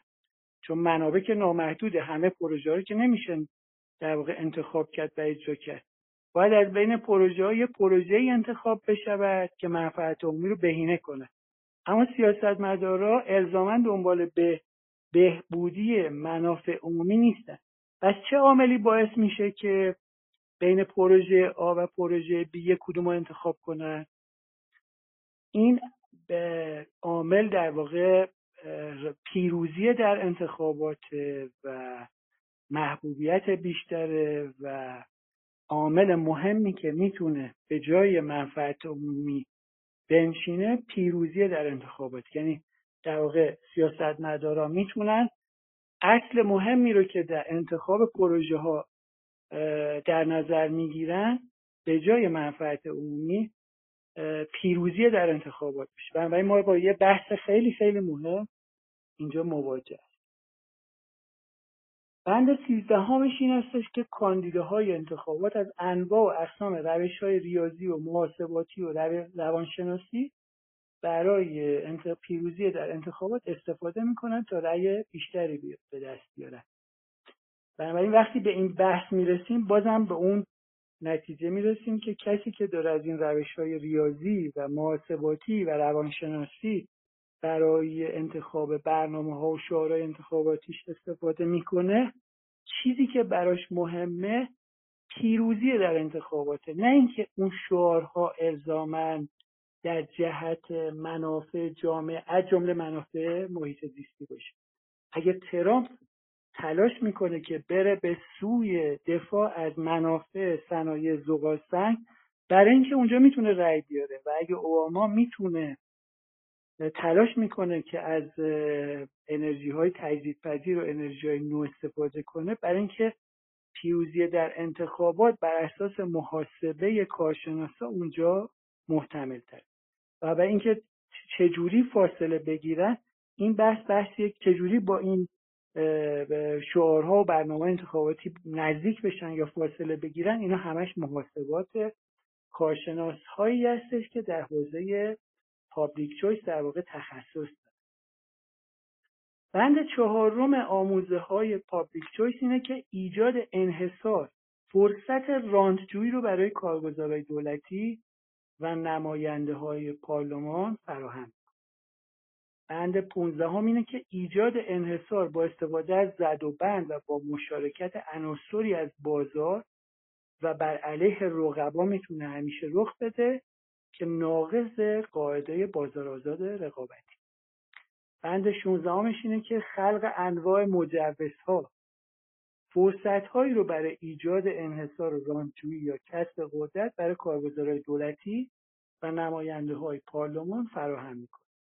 بنابراین انواع مجوزهای محیط زیستی مجوزهای واردات و صادرات مجوزهای کسب درآمد مثل مثلا تاکسیرانی وکالت و نظایر اونها به شدت مورد استقبال دیوان سالار خب این آموزه های مهمیه که ما در واقع تو حوزه پابلیک چویس یاد می‌گیریم. یعنی اون تصویر سنتی که نسبت به حوزه سیاست و امور سیاسی و عواملی که منجر به انتخاب انتخاب های سیاست مدارا میشه باش با یه نگاه متفاوتی در واقع روبرو میشیم. نگاهی که از 1960 به بعد تو دنیا شکل گرفته و افزایش پیدا کرده و بنابراین امور دنیا رو با یک یکی از شیوهایی که میشه امور دنیا رو بهش نگاه کرد اینه که با نگاه پابلیک چویسی در عرصه سیاست نگاه کنیم و اینا خیلی ارتباط خیلی خیلی نزدیکی می‌تونه داشته باشه به همون موضوعی که عرض کردم یعنی جایی که ما داریم راجع به حوزه انرژی و محیط زیست صحبت می‌کنیم در اونجا فرصت زیادی وجود داره که از نظریه های مثل public choice استفاده کنیم. یکی از آموزه های مهم دیگه که public choice داره اینه که میگه سیاستمدارا و کارگزارای دولتی صاحب منصبای دولتی انگیزه هایی دارن که این انگیزه ها می‌تونه یکی از این چهار تا انگیزه باشه. یکی از این انگیزه ها کسب درآمد و ثروت بیشتره. یکی از انگیزه ها کسب منزلت اجتماعی انگیزه بعدی کسب قدرته و انگیزه چهارم هم رانتجوییه این رانتجویی می‌تونه الزاما اقتصادی نباشه. یعنی شما اگه به عنوان یه سیاستمدار می‌تونید یه فرصتی رو به دست بیارید که یه توصیه‌ای بکنید برای مثلا استخدام یک نفر در یه مؤسسه یا تحصیل یه نفر دیگه در یه مؤسسه دیگه. یعنی به حال از قدرت رانت برخوردار میشه. یا اطلاعات اطلاعاتی رو به دست میارید که اونا اطلاعاتی هستش که در واقع منجر به کسب رانت چه بنابراین نظریه پابلیک چویس میگه به ما یاد میده که سیاست مدار انگیزه های سیاست مدارا می‌تونه کسب درآمد کسب منزلت اجتماعی کسب قدرت و رانجویی باشه. و در جالب اینه که وقتی داریم راجع به سیاست مدارا صحبت می‌کنیم راجع به سیاست مدارهای یه جای خاص از دنیا صحبت نمی کنیم راجع به همه جای دنیا صحبت می‌کنیم. البته همونطور که عرض کردم پابلیک چویس در ایالات متحده در واقع متولد میشه اما بعدا مورد استقبال واقع میشه برای اینکه نگاه متفاوت به عرصه سیاست باعث میشه که بتونیم خیلی چیزها رو توضیح بدیم. خیلی از مشکلات محیط زیستی رو مثلا بتونیم با نگاه با از دریچه چشم مثلا پابلیک چویس بهش نگاه کنیم. و باز موضوع دیگه که اینجا مطرحه بحث خرید رأی یه سری دی زینفعانی در به بازار کسب و کار وجود دارن در جوامع دموکراتیک که برای اینکه رأیشون خریداری بشه سیاست مدارا میرن سراغ اونا و وعده هایی به اونا میدن و رأی اونا رو می‌خرن. در مقابلش فروش رأی هم داریم. یعنی بعضی موقع ها سیاست مدارا نمیرن سر وقت در واقع برای خرید رأی به بازار نمیرن. برخی از زینفان در بازار برای فروش رأی میرن سر وقت سیاست مدارا میرن اونجا و میگن که با نماینده های پارلمان لابی می‌کنن و میگن که اگه شما این تعرفه رو کاهش بدید یا افزایش بدید اگه این قانون رو تصویب کنید اگه بشه مثلا واردات این خودرو آزاد بشه یا محدود بشه و چیزای شبیه به این اگه قیمت سوخت رو بتونید تغییر بدید. اگر جریمه های محیط زیستی رو در این مورد کاهش بدید یا افزایش بدید در این صورت سنف ما آمادگی داره که به شما رأی بده. اسم این در واقع میشه فروش رأی. یعنی بنابراین ما با هم پدیده خرید رأی مواجهیم هم پدیده فروش رأی. بنابراین اینا همه مواردی که عرض کردم البته حالا خیلی خیلی خیلی خلاصه و خیلی غیر ریاضی توضیح دادم. اینا همه اون چیزهایی هستش که در حوزه انتخاب مطرح میشه. بنابراین یکی از مفاهیمی که ما در حوزه انتخاب عمومی یا پابلیک چویس یا در واقع باش مواجه میشیم بحثی که در مورد سیاست مدارا مطرح و بحث دیگه که اونجا خیلی جذابه و بحث بحث های طولانی و مفصلی در موردش مطرح میشه. بحث کالاهای عمومیه. ببینید ما در نظام اقتصادی انبوهی کالاهای خصوصی تولید میشه. مثل نان مثل پنیر مثل مثلا کفش و چیزهای شبیه به. اینا کالاییه که توسط بازیگران بخش خصوصی تولید میشه. کالاهایی هم هست که برای بخش خصوصی جذابیت ندارد یا در گذشته نداشته. مثلا پست در گذشته جز مواردی بوده که به نظر می‌رسه که برای بخش خصوصی جذاب نیست و به عنوان کالای عمومی که دولت باید اونو تولید بکنه محسوب شد تولید احداث جاده احداث پل احداث سد و چیزهای شبیه به اینم در گذشته جز کالاهای عمومی بوده. به تدریج با تغییر نظام اقتصادی و شرایط زمانه تحولاتی رخ داده که بسیاری از اون کالاهای عمومی تبدیل به کالاهای خصوصی شدن. در دنیا امروز ما تقریبا با کمتر کشوری سراغ داریم که مثلا پست دولتی اصلی ترین مثلا پستش باشه یا اصلا پست دولتی داشته باشه. در بسیاری از موارد مثلا پست خصوصی جای پست دولتی رو گرفته و یا مثلا در رقابت با اون پست دولتی. یعنی در واقع نیازی به وجود اون کالای عمومی نیست. برای اینکه این کالا در عرصه بازار و بخش خصوصی داره تولید میشه. حالا کالاهایی مثل سطح مثل جاده که از وسط یه جنگل عبور می‌کنه و تغییر آب تغییر مسیر آب از سرشاخه ها و چیزهای شبیه به اینا همه می‌تونه کالاهای عمومی محسوب بشه. و بحث نظریه پابلیک چویس این هستش که این کالاهای عمومی می‌تونه به شدت مورد سوء استفاده سیاستمدارا باشه. یعنی در بخش خصوصی کالای خصوصی برای مشتری تولید میشه درخواست بازار تولید میشه. اما در بخش دولتی کالاهای عمومی قرار است نیازمندی های عمومی جامعه رو تعمین بکند در حالی که این کالاهای عمومی می‌تونه از این فرصت برخوردار باشه که مورد برای, برای سیاستمدارا و کارگزار دولتی از این فرصت می‌تونن بهرهمند بشن که با اتکای به ضرورت کالاهای عمومی برن منافع خودشون رو تعمین بکنن. به همون روش که عرض کردم. یعنی یه سیاستمداری وعده میده که اگه من به من رأی بدید من مثلا اینجا یه صد می‌سازم یا اینجا یه پل می‌سازم یا اینجا یه جاده می‌سازم یا شهر شما آب برای شهر شما میارم و چیزای شبیه. خب من فکر می‌کنم که ما یه تصویر یعنی کوشش کردیم که میگه گر بریزی بحر را در کوزه ای چند گنجد قسمت یک روزه. اگه بخوایم همه بحثی رو که تو فضای اقتصاد سیاسی محیط زیست مطرح کنیم در یه جلسه مثلا یک دو ساعته واقعا خیلی کار دشواری است و اینجا فضا فضای گسترده یه دلیلش هم این هستش که ما با یه مجموعی از مفاهیم چند وچی روبرو هستیم. یعنی جایی که هم مفاهیم پیچیده فنی محیط زیستی از حیث مهندسی و چیزهای دیگه مطرح است. هم مفاهیم حوزه علوم اقتصادی مطرح است هم مفاهیم حوزه علوم سیاسی مطرحه و ما توی فضای میان رشته چند وچی حضور داریم و بنابراین این خودش به گسترش قلمرو مفاهیمی که ما داریم در صحبت می‌کنیم منجر میشه و باعث میشه که ما نتونیم همه مفاهیم رو بتونیم در یه بازه خیلی کوتاه مطرح کنیم. من فقط تلاش کردم تو این جلسه که یه ارتباط اولیه بتونیم برقرار کنیم با مفاهیم اقتصاد سیاسی محیط زیست و انرژی.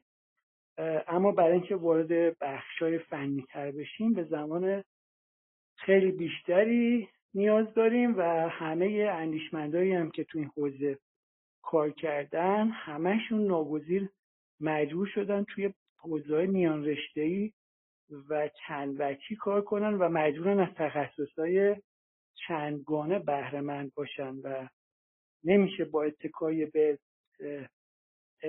در واقع کسب دانش در یه حوزه ای فقط بتونن در مورد همه مجموعه اظهار نظر من بازم قدردانی و تشکر می‌کنم که شنوای عرض من بودید. اینجا می‌خوام سخن رو کوتاه کنم و سررشته امور رو بسپارم به دست با کفایت آقای یزدانفر عزیز و آقای حیدری گرامی.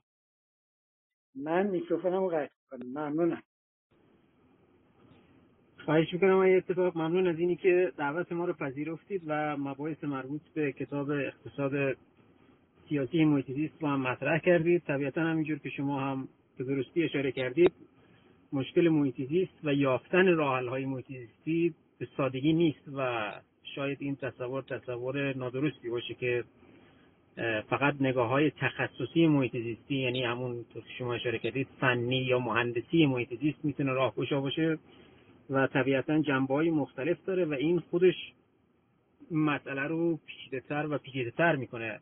برای همین هم هست که طبیعتا برای اینکه ما بتونیم راحل ها رو پیدا کنیم حالا چه در رابطه با راحل هایی برای کشور خودمون برای محیط کشور خودمون و یا با نگاه جهانی لازمش همین هست که اول ببینیم مشکل کجاست و برای اینکه درک کنیم مشکل کجاست باید شناخت و فهم بین حوزه پیدا کنیم. یعنی همین برگزاری همین جلسات که دوستان و کارشناسانی مثل شما از حوزه مختلف اقتصاد، علوم سیاسی، علوم اجتماعی و متخصصین حوزه های محیط زیستی در کنار همدیگه قرار بگیرن بحث های مختلفی بشه و این درک درک متقابل از همه مهمتر به آدینس و به شنونده ها انتقال پیدا کنه که حالا من فرض بر این گرفتم که شاید اساسی ترین کاری که ماها بتونیم انجام بدیم اینی که آگاهی های اجتماعی رو بالا ببریم و این خود آگاهی های اجتماعی بالا بردن هم می‌تونه به عنوان یک ناظر درونی عمل کنه ناظر فردی عمل کنه و همین که به عنوان یک ناظر در اجتماع و جامعه قرار بگیره و حالا دولت ها و یا شرکت های خصوصی بنگاه های اقتصادی رو ها به قول معروف نظارت کنه و کارهاشون رو اصلاح کنه و یا احیانا به چالش بکشه. ممنونم از اینکه تشریف آوردید. اجازه بدید یک سری سوالایی پرسیدن در چتروم یکی از دوستان پرسیده که تولید گاز من دقیقا این سوال رو می‌خونم.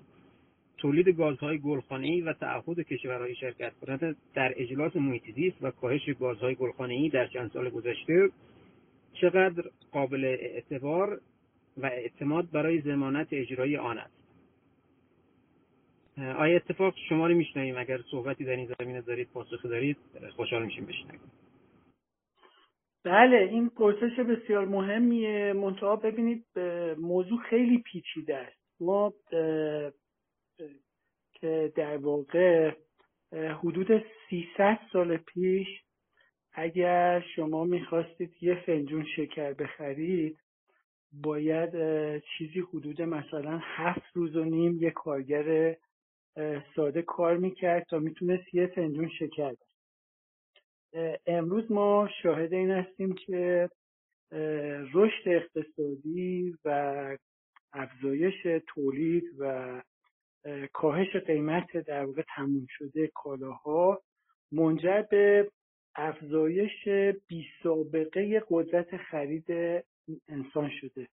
ما اینو در تمام جزئیات زندگی خودمون می‌تونیم لمس کنیم. مثلا شما چند سال پیش کمتر از مثلا حدود شاید مثلا دو سه دهه گذشته دو دهه گذشته ما اگر می‌خواستید سفر برید مثلا باید توی ماشین شخصی خودتون یه چراغ قوه یه کامپیوتر یه دوربین فیلمبرداری یه ضبط صوت و مجموعی از این چیزها رو همراه خودتون میبردید که می‌تونست مثلا به اندازه یه صندوق عقب خودرو مثلا فضا به خودش اختصاص بده. امروز همه اینا در یه گوشی تلفن جمع شده و خیلی از مردم دنیا قدرت خرید این کالا رو دارن. این در مورد بسیاری از کالاها رخ داده. حتی کسایی که منتقد نظام بازار هستن مثل مثلا شخصیت های فرض مثل توماس پیکتی که اون کتاب معروف سرمایه رو نوشته در اون کتاب سرمایه توضیح میده که در گذشته مثلا شما اگر می‌خواستید یه دوچرخه بخرید باید مثلا مدت مدیدی کار می‌کردید تا بتونید یه دوچرخه با کیفیت بسیار پایین اون موقع رو بخرید. اما الان اگر یه کسی بخواد دوچرخه کار یه کارگر ساده بخواد در واقع با دستمزدش یه دوچرخه بخره در دنیا می‌تونه با کسی از حقوق یک ماهش در واقع یه دوچرخه بخره. و این نشون میده که قدرت خرید مردم تو دنیا بسیار افزایش پیدا کرده. و این نکته مهمی که وجود داره این هستش که بنابراین رشد اقتصادی اهمیت زیادی داره. اینکه امروز می‌بینیم که در مثلا چیزی حدود 250 سال پیش 300 سال پیش امید به زندگی حدود سی سال بوده و امروز حدود 75 سال تو دنیا. یعنی انسان ها امروز از یک کیفیت بالاتری از شرایط بهداشتی و درمانی و تغذیه برخوردارن. بنابراین همین رو دارم به این توضیح میدم که به این نکته برسم که بنابراین رشد اقتصادی مهمه برای اینکه ارتباط تنگاتنگی با میزان رفاه ما داره. در این حال این رشد اقتصادی خودش می‌تونه منجر به در واقع تخریب محیط زیست بشه. یعنی ما در دوره به سر می‌بریم که از یک سو باید نگران رشد اقتصادی باشیم و اینکه این رشد اقتصادی می‌تونه روز به روز مثل گذشته زندگی نوع بشر رو افزایش بده بهتر کنه رفاه مادی رو بیشتر کنه. اما از سوی دیگه این رشد اقتصادی منجر به تخریب محیط زیست میشه. بنابراین اینجا جاییه که وقتی می‌بینیم که توی کشورهای مختلف دنیا دور هم جمع میشن و پیچیدگی هایی در برابر اونا قرار داره که چجوری با این مسئله مواجه بشن بنابراین موضوع مناقشه بر سر توازن میان اون رفاه مادی ناشی از رشد اقتصادی از یک سو و این عامله که خب باید یه تغییراتی توی این فرایند تولید و روش های تامین مواد اولیه اینا بدن که اینا می‌تونه رشد اقتصادی رو کند.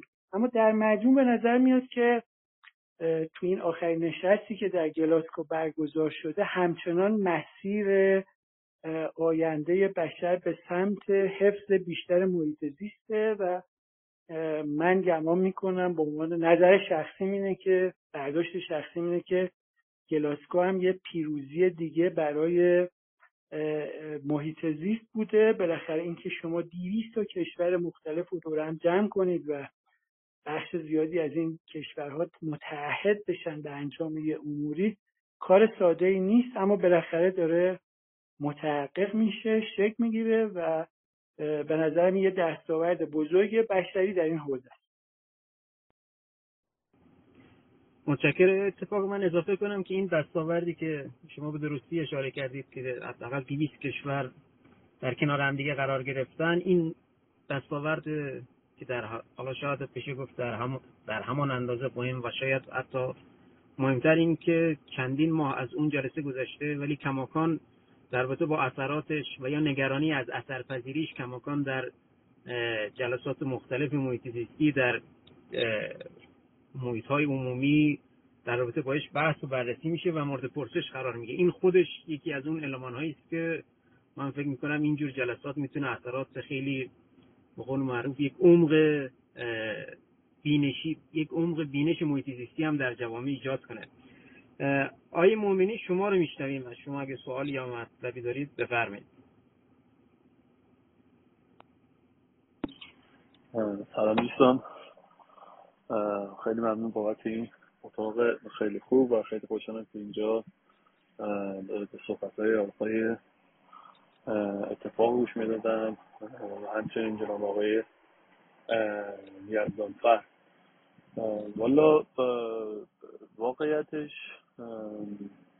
یه من فقط یه نکته رو که خیلی دوست دارم تو این زمینه بگم. اونم بحث یک سری هزینه های اجتماعی هست که ارتباط بین محیط زیست و اقتصاد رو با هم برقرار می‌کنه که به نظر من شاید بحث خوبی هم باشه. حالا از آقای اتفاق بیشتر راجع به این زمینه بشنویم. که چطور این هزینه های اجتماعی می‌تونه در این زمینه به ما کمک کنه. مخصوصا به سیاست مدارامون بتونه بیشتر درک اینو داشته حالا این درک رو برسونه که تخریب محیط زیست یا مثلا یک طرحهایی که به ظاهر برای اونها از لحاظ اقتصادی شاید بازدهی داشته باشه ولی از دیدگاهی که وقتی از لحاظ هزینه های اجتماعی هزینه های خارجی بررسی میشه خب خیلی شرایط بسیار پیچیده‌تر و شرایط ممکن است کلا برعکس بشه و اون طرف به جای بازدهی بالا به ضرردهی هم برسه. واقعا دوست داشتم آقای اتفاقم در این زمینه یه صحبتی داشته باشه. ممنون.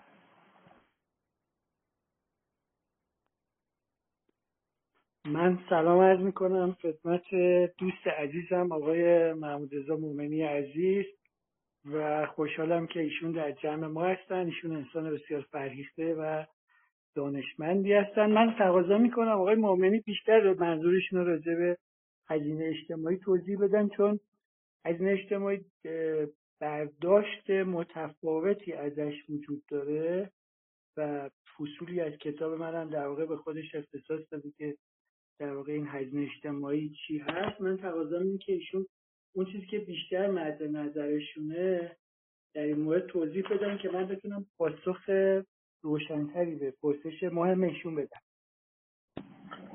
سلامت شما اتفاقا خیلی خیلی خوشحالم که شما رو می‌بینم ما همیشه نسبت به شما به شما ارادت داریم. واقعیتش من شاید یک مثال بزنم خیلی ملموستر باشه.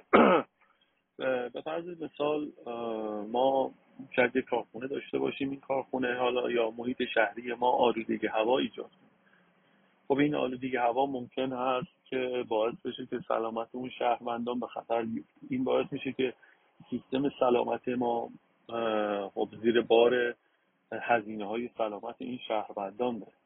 و از یه طرف ممکنه این آلودگی هوا خودش باعث ایجاد این بشه که یک سری ما بخشی از مثلا بخش عمده از حالا مثلا اقتصاد ما رو که توسط حالا یک سری افراد نخبه داره اداره میشه اون افراد ممکنه دچار این استرس های ناشی از آلودگی هوا بشن مجبور بشن به مرخصی برن و بهرهوری اون سیستم به خاطر نبود اینها یا به خاطر آلودگی هوا کمتر بشه. من خواستم فقط یه مثال فقط حالا مثال موردی راجع به آلودگی هوا بود بزنم تو زمین بقیه زمین های دیگه هم همینطور هست این شاید حالا نمی‌دونم مثال من این مثال خوبی باشه یا نه بیشتر رو این بودش حالا مد نظرم بله من در واقع تلقی مشترکی با شما از این فهم از هزینه اجتماعی دارم.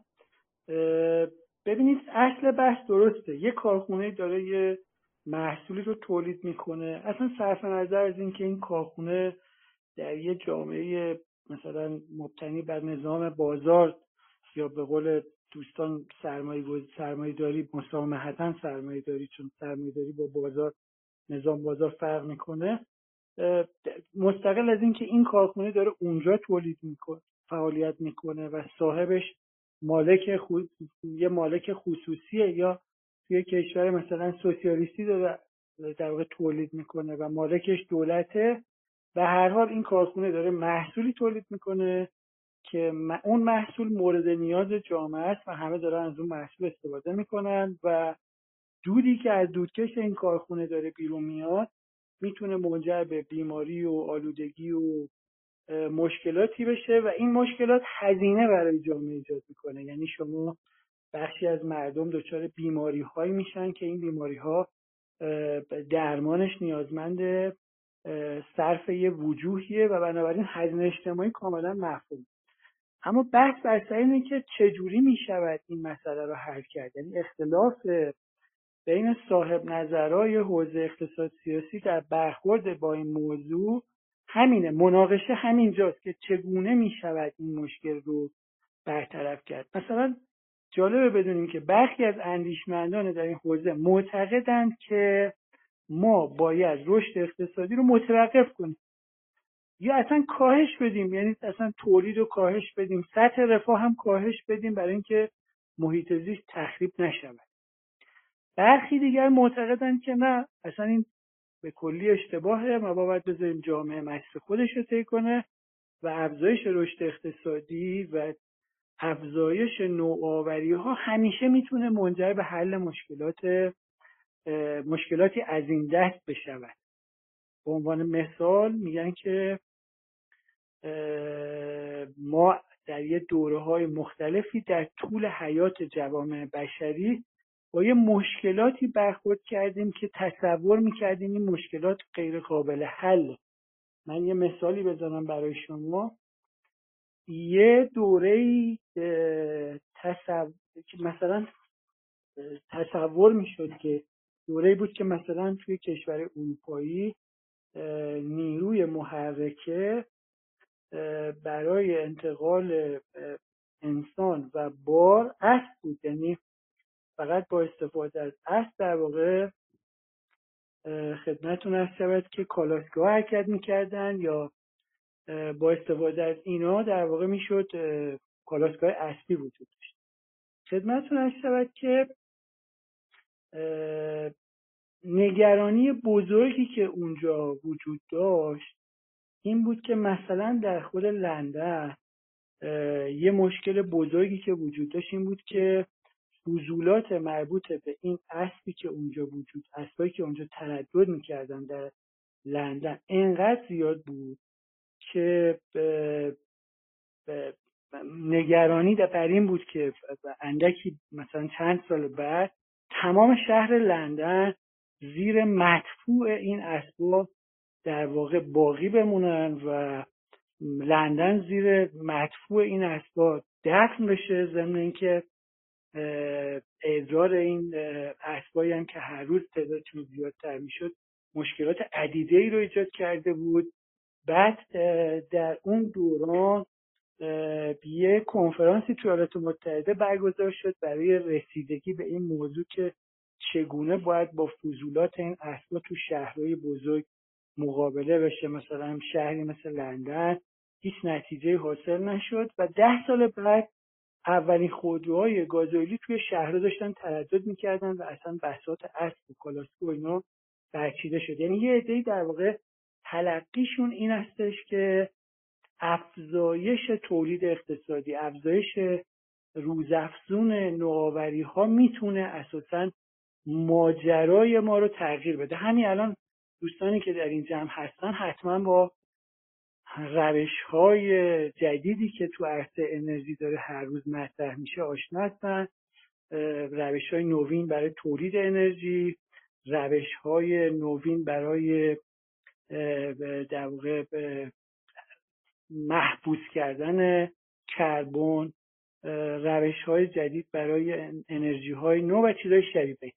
و اونایی که معتقدن که نباید به سمت محدود کردن اینا بریم معتقدن که محدود کردن رشد اقتصادی بریم معتقدن که با افزایش تولید و رشد اقتصادی می توانیم در آینده این مسئله رو حل کنیم. اما اینکه این هزینه های اجتماعی رو چگونه چگونه باید باش برخورد کردیم بحث بحث درستیه. مثلا فرض کنید که یکی از ایدههایی که وجود داره این هستش که کسانی که دارن آلودگی توی جامعه ایجاد می‌کنن بریم ازشون مالیات سبز بگیریم. اما مشکلی که در برخورد با این بحث مالیات سبز وجود داره که تصور میشه روشیه برای حل مسئله آلودگی هایی که یا در حل مسئله هزینه اجتماعی خود اونا هم در واقع بحث های مفصلی رو در پی داره. مثلا فرض کنید که ما الان توی تهران یا توی شهرهای بزرگ تو ایران مناطق ترافیکی داریم. تو خیلی از شهرهای اروپایی هم هست این وضعیت که شما توی منطقه اگر با خودروی عمومی نرید یعنی با خودروی شخصی بخواید برید باید یه مالیاتی رو پرداخت کنید که بهش میگن مالیات سبز یا جریمه هایی که باید برای ورود به مناطق ترافیکی در پرداخت کنید الان ما در تهران مثلا سالهای ساله که این پرداخت داریم. تو اصفهان تو ایران این محدوده تر ترافیکی رو داریم. تو شهر بزرگ تو ایران این محدوده داریم. اما هم که می‌خوان وارد این محدوده بشن به عنوان کسایی که دارن هزینه اجتماعی تولید می‌کنن. یعنی با خودرو شخصی میرن توی منطقه ترافیکی و اون هزینه اجتماعی مورد توجه آقای مومنی عزیز رو ایجاد می‌کنن اما ما در, در مقابل باش چه کار کردیم؟ مثلا داریم مالیات می‌گیریم جرائم سبز می‌گیریم. بدون اینکه بدونیم این پولی که داره از اینا گرفته میشه بابت چه کاری داره صرف میشه. یعنی الان من تردید دارم. یه شهروند ایرانی بدونه در تمام طول سالهایی که جرایم ترافیکی گرفته شده با عنوان مالیات سبز کل مبالغی که تا حالا از این محل در واقع دریافت شده. کلش چقدر بوده؟ چه مبلغش چقدر بوده؟ و دوم اینکه صرف چه کاری شده؟ بنابراین این پیچیدگی ها همینجاست. یعنی اونجایی هم که شما می‌خواید با اون هزینه اجتماعی برخورد کنید باید ببینید که اون برخورد با هزینه اجتماعی با استفاده از چه ابزاری و چگونه می‌خواد این کار انجام بشه. هر جا که ما بحث مثلا مالیات سبز داریم با این مشکل مواجه هستیم که اون پولی که به عنوان مالیات سبز برای مقابله با این هزینه اجتماعی گرفته میشه اولا صرف اون کار نمیشه. یعنی صرف مقابله با مشکلات محیط زیستی نمیشه. یا کسایی که دارن از در واقع تخریب محیط زیست زیان می‌کنن اونا در واقع بهره ای از این مالیات نمی‌برن. مثلا فرض کنید که من خونم نزدیک یه کارخونه است و دود حاصل از دودکش این کارخونه داره منو اذیت می‌کنه و دولت میره از اون کارخونه مالیات می‌گیره. اما مالیات به من پرداخت نمیشه یعنی خسارت من جبران نمیشه بلکه تبدیل میشه به یه بودجه برای دولت. و بعد دولت هم بعدش نمیاد یعنی وقتی حجم این تخریب زیاد میشه دولت هم بیشتر منتفع میشه میشه محل ارتزاق دولت. همون بحثی که در مورد نظریه پابلیک چویس داشتیم. بنابراین موضوع ساده نیست که بگیم این هزینه اجتماعی رو چجوری باید مثلا برطرف کنیم. در برخورد با این هزینه اجتماعی نظریه های متعددی تو حوزه اقتصاد سیاسی هست که هر کدوم از اونها یه دعاوی دارن و باید برای برای فهم مسئله ما اون نظریه ها رو بشناسیم و بتونیم با اتکار با اون نظریه ها یه راه رو پیدا کنیم و نگاه روشنی نسبت به اون موضوع داشته باشیم. متشکر اتفاق ممنون از توضیحاتتون و متشکر از آقای مؤمنی به خاطر پرسششون. اگر از دوستان دیگر سوالی دارن یا مطلبی دارن در رابطه با صحبت که امروز داشتیم دستشون بالا بیارن یا اینکه در چتون بپرسن. در غیر این صورت می‌تونیم جلسه امروز رو به اتمام برسونیم. اما قبل از اتمام جلسه هم صحبت های پایانی رو بشنویم. خب یکی از دوستان دستشون رو بالا بوده من اجازه بدید که رو دعوت کنم.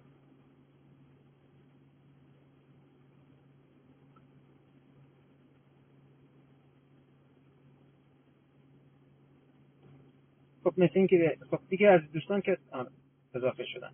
آیه آیه نوتاش ما در خدمتتون هستیم. سوالی اگه دارید بفرمایید یا صحبتی دارید بفرمایید.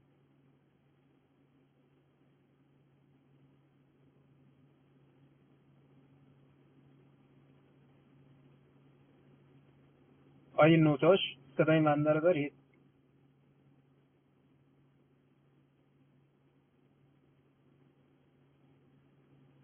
خب اجازه بدید پس فکر کنم مشکل اینترنتی داشتن های نوتاش. اجازه بدید جلسه رو به اتمام برسونیم اما قبل از اتمام جلسه صحبت های پایانی رو بشنویم. آیا اتفاق اگر صحبت پایینی دارید بفرمایید و بعدش هم خدمت های مهندسی ارزانفر باشیم و بعد پایان جلسه رو اعلام کنم. آیا اتفاق در خدمت هستم من قدردانی و تشکر می‌کنم از آقای حیدری عزیز و آقای یزدانفر عزیز.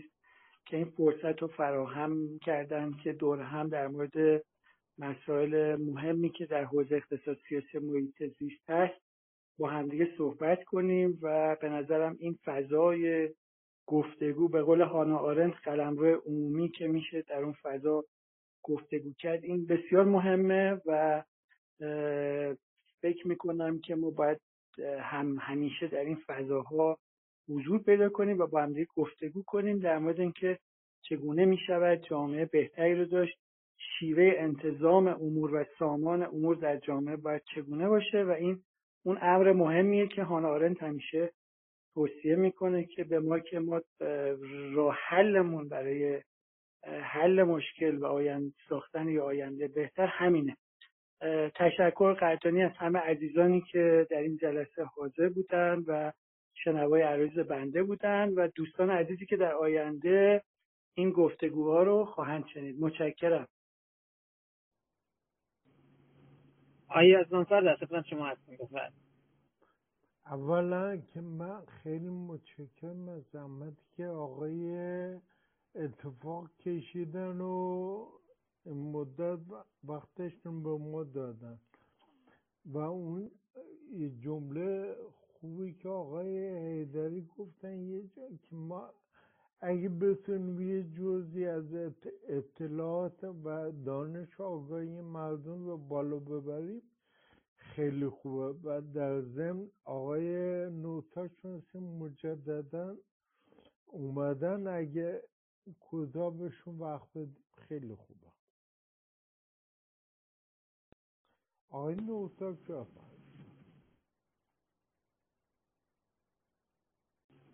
آقای نوتا شما رو میشنویم و بعد از شما دیگه جلسه امروز رو خاتمه میدیم. اگر شما خودتون رو آن میز بفرمایید ما شما رو خواهیم داشت.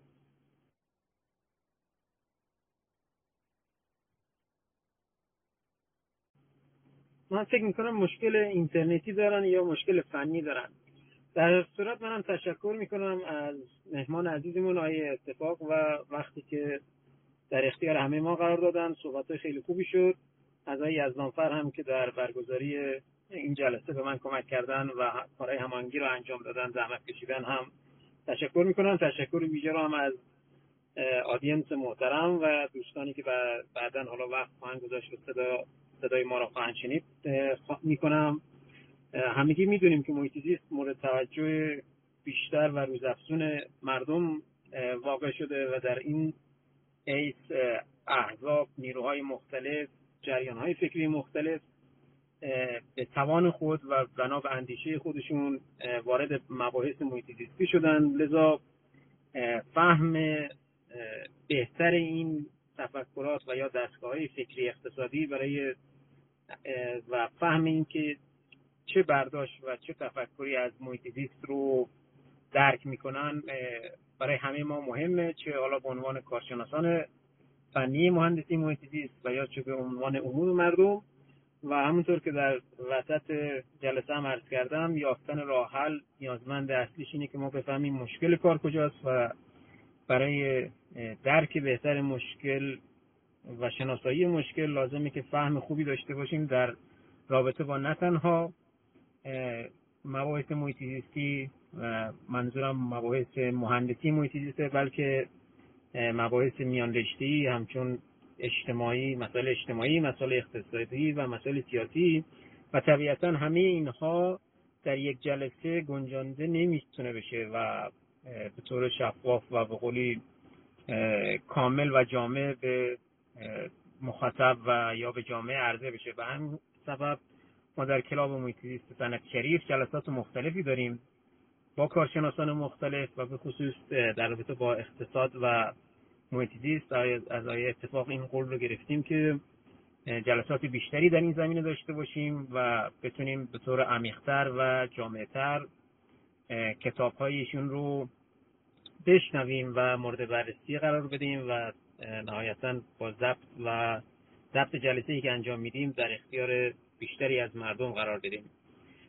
جلسه بعدی ما در کلاب محیط زیست سنت شریف در رابطه با تغذیه و محیط زیست هست. اینکه و حالا عنوانش این هست تغذیه و محیط زیست. وگان بشویم و یا گوشتخوار بمانیم. اینکه عدهای از دوستان تبلیغ می‌کنن که وگان شدن خوبه یک عده دیگه تبلیغ می‌کنن که نه وگان شدن و یا گیاهخوار شدن خوب نیست. بایستی گوشخال بمونیم. هر کدوم از طرفین مباحث خودشون رو دارن و دلایل خودشون رو دارن و انتقادهایی به طرف مقابل.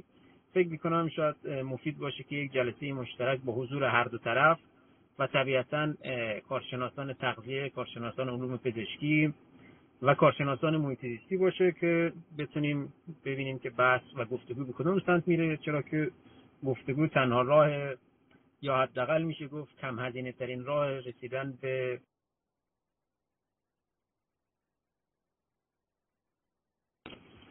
من فکر می‌کنم صدام یک از یه جایی به بعد قطع شد.